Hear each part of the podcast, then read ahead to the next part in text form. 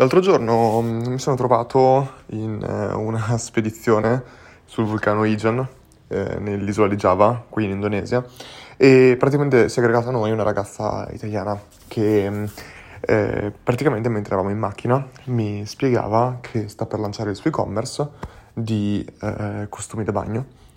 E eh, era molto interessante sentirla parlare perché era una persona sicuramente estremamente intelligente, tra l'altro che aveva anche studiato, eh, aveva una laurea e semplicemente in eh, delle materie non legate al marketing, non legate al business, più legate alla parte di eh, come dire, design del prodotto, eccetera.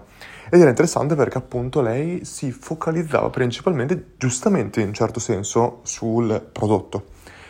E diceva, sì, sicuramente i, il sviluppare il prodotto, in questo caso qua il costume da bagno, eh, è, è, fondamentale e, e, nessuno potrà mai dire il contrario. Al tempo stesso mi ha fatto molto riflettere la conversazione con lei perché poi si entrava nella parte dell'e-commerce e nella parte di strategia di lancio, strategia di vendita e eh, mi accorgevo che semplicemente non aveva eh, idea di tutte quelle cose che sarebbero dovute eh, come dire, sulle cose sono imparare per, eh, o sapere per fare un lancio di successo. Tutte quelle cose che io eh, ho visto e testato e sperimentato veramente in decine e decine di lanci e con decine di prodotti diversi, business diversi, e-commerce diversi. E ehm, eh, mi sono proprio cercato di mettere un attimo nei, nei suoi panni e proprio chiedermi, ma quali sono le cose che una persona deve sapere per partire. Perché, cavolo, partire è estremamente difficile.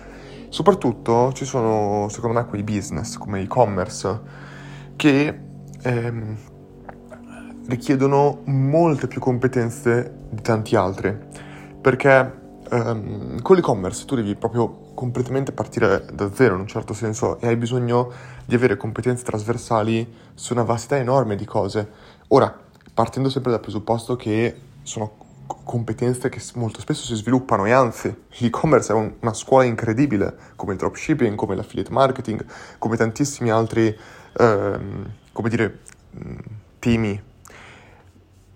Ma se tu dovessi vedere tutto e dovessi fare tutto da solo, che non lo auguro mai a nessuno, però molto spesso succede questo, tu devi veramente partire e dire ok, devo saperne di prodotto, devo saperne di spedizione, devo saperne di sviluppo della piattaforma, devo saperne di advertisement, devo saperne di copywriting, eccetera, eccetera. E design, tutto quanto. E da dove si deve partire? Ora, primissima, primissima cosa, dividerò questo podcast in più pezzi, così potremo andare un pochino più verticali su tante altre cose. La primissima è la cosa che più mi ha colpito in assoluto. Detto da lei, subito è stata, le ho chiesto, ok, a chi vuoi vendere questi costumi? Ed è la primissima domanda, ed è, è, è proprio è un po'. Io spesso parlo che secondo me bisogna sempre semplificare le cose al minimo e, eh, o al massimo, dipende dal punto di vista. E per me una, un business si compone principalmente di tre elementi che sono marketing o comunicazione, distribuzione e prodotto. Ne ho fatto spesso questo esempio, parlo spesso di questo per farci capire se dovessimo prendere Nike, Nike um, un, un cartellone pubblicitario con, eh, che ne so, LeBron James sopra che indossa un paio di Nike, è marketing, è per me comunicazione è tutto quello che noi possiamo vedere e ehm, legato al brand senza dover fare niente, senza dover eh, fare un'azione specifica.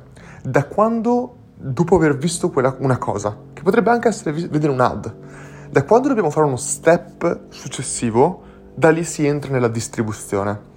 E la distribuzione è tutto quello che porta un utente da un punto A a un punto B.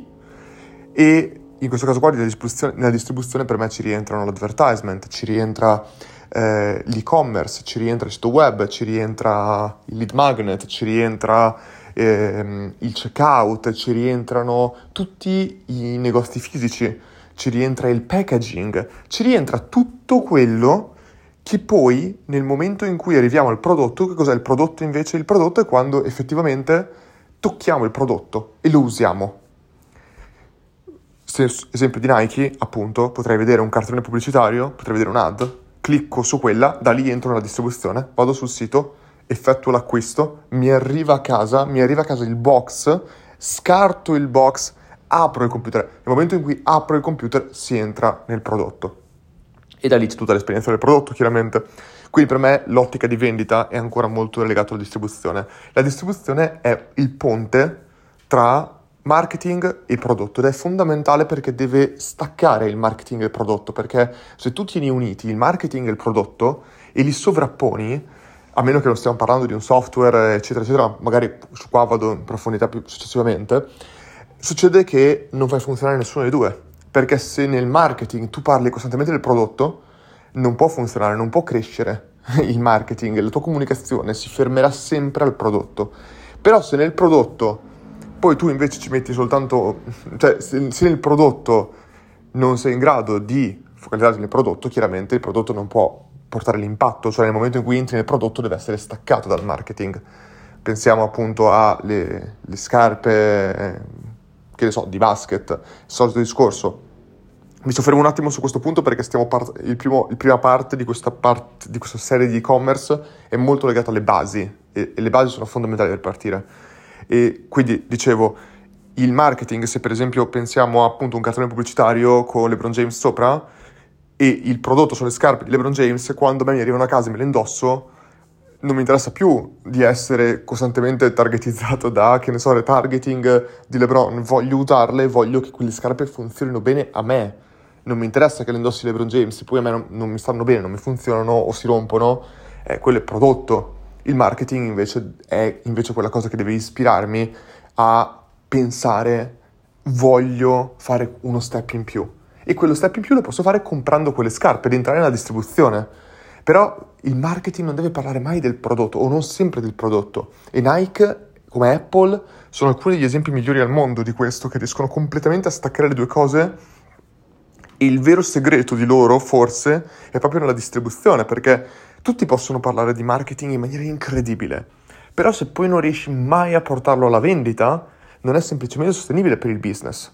E alla fine serve per poter sostenere, e mi ricordo sempre la frase di Steve Jobs che disse una volta, eh, Nike, che è uno degli esempi migliori al mondo di marketing, diceva Steve Jobs questa cosa qua, spende una fortuna in advertisement, ma tu non lo, non lo vedrai mai che ne spende una fortuna. Perché? Perché l'advertisement che loro ti propongono non è mai legato al prodotto ed è per quello che non ti senti targetizzato da loro, non ti senti addosso la loro pressione, perché se ti sentissi addosso a un certo punto diresti basta, sono stanco, cioè crei un legame negativo con il brand. Se tutto il giorno vieni targetizzato da ads, ads, ads, ma il problema non sono le ads, sono le ads legate al prodotto.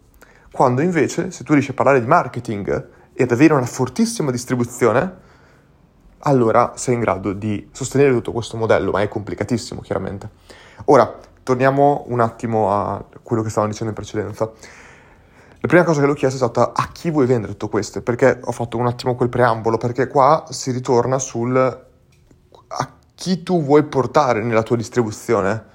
Perché se tu non parli col giusto marketing al giusto target, mi dispiace, ma il tuo prodotto non potrà mai essere venduto ed è una delle cose più difficili che ancora oggi con Learn noi stiamo facendo. Due anni dopo, noi ancora oggi non abbiamo totalmente, non è che non abbiamo totalmente chiaro, ma stiamo rifinendo sempre di più a chi ci vogliamo rivolgere in maniera iper specifica.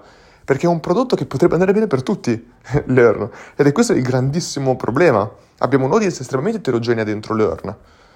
Però bisogna focalizzarsi su una cosa sola. E lei mi ha detto, eh, beh, i miei costumi sono molto sportivi e vanno bene a donne e ragazze dai 16 ai 50 anni. E io gli ho detto, 16-50 anni vuol dire che sono tutte le donne, praticamente, cioè chiaramente, togliendo le teenager, cioè dalle teenager in poi. E lei mi ha detto, sì, ma eh, il mio prodotto effettivamente può andare bene per tutti. Ecco, qui è il più grande problema iniziale, soprattutto quando non hai un audience, non hai un audience, non hai idea di come raggiungerla se in più ci metti che vuoi raggiungere tutti, allora diventa un gioco totalmente complicato. Ecco, il primissimo step, il primissimo consiglio che darei a chiunque vuole avere un e-commerce o chiunque vuole scalare un e-commerce ancora inizialmente è proprio questo. Focalizzarsi sul giusto raggiungere il giusto target, su individuare e avere benissimo chiaro a chi voglio parlare, a chi voglio rivolgermi e non preoccupiamoci minimamente se è troppo piccolo. Perché mi ricordo che quando di fianco a noi c'era il fratello di mio amico, che quando io gli ho detto quella frase, mi ha detto, ah, le donne dai, dai 16 ai 50 anni, ma sono poche. Come sono poche? Sono tutte praticamente. Cioè, perché lui pensava, donne, quindi già tolgo fuori il 50% della popolazione, eh, cioè delle persone, chiaramente, 50 uomini, 50 donne, poi beh, non, non entriamo in, in discorsi eh, successivi a questo, chiaramente. Eh, 50 e 50. Oltre questo, hai, quindi lui diceva togli 50-50, poi devi togliere tutte quelle persone che magari non vanno al mare, ne tolgo un altro bel po', poi devo togliere tutti quelli che non sono in questo range d'età, poi devo togliere tutti quelli che non vogliono costumi sportivi. Cioè uno pensa, ma saranno pochissime, e invece no, sono troppe. Partiamo veramente da un target iper specifico, perché i problemi di una ragazza di 16 anni che si vuole comprare un, un costume sono totalmente diversi dai problemi o, o dalle esigenze che può avere una donna di 40 anni, che può avere una donna di 35 anni.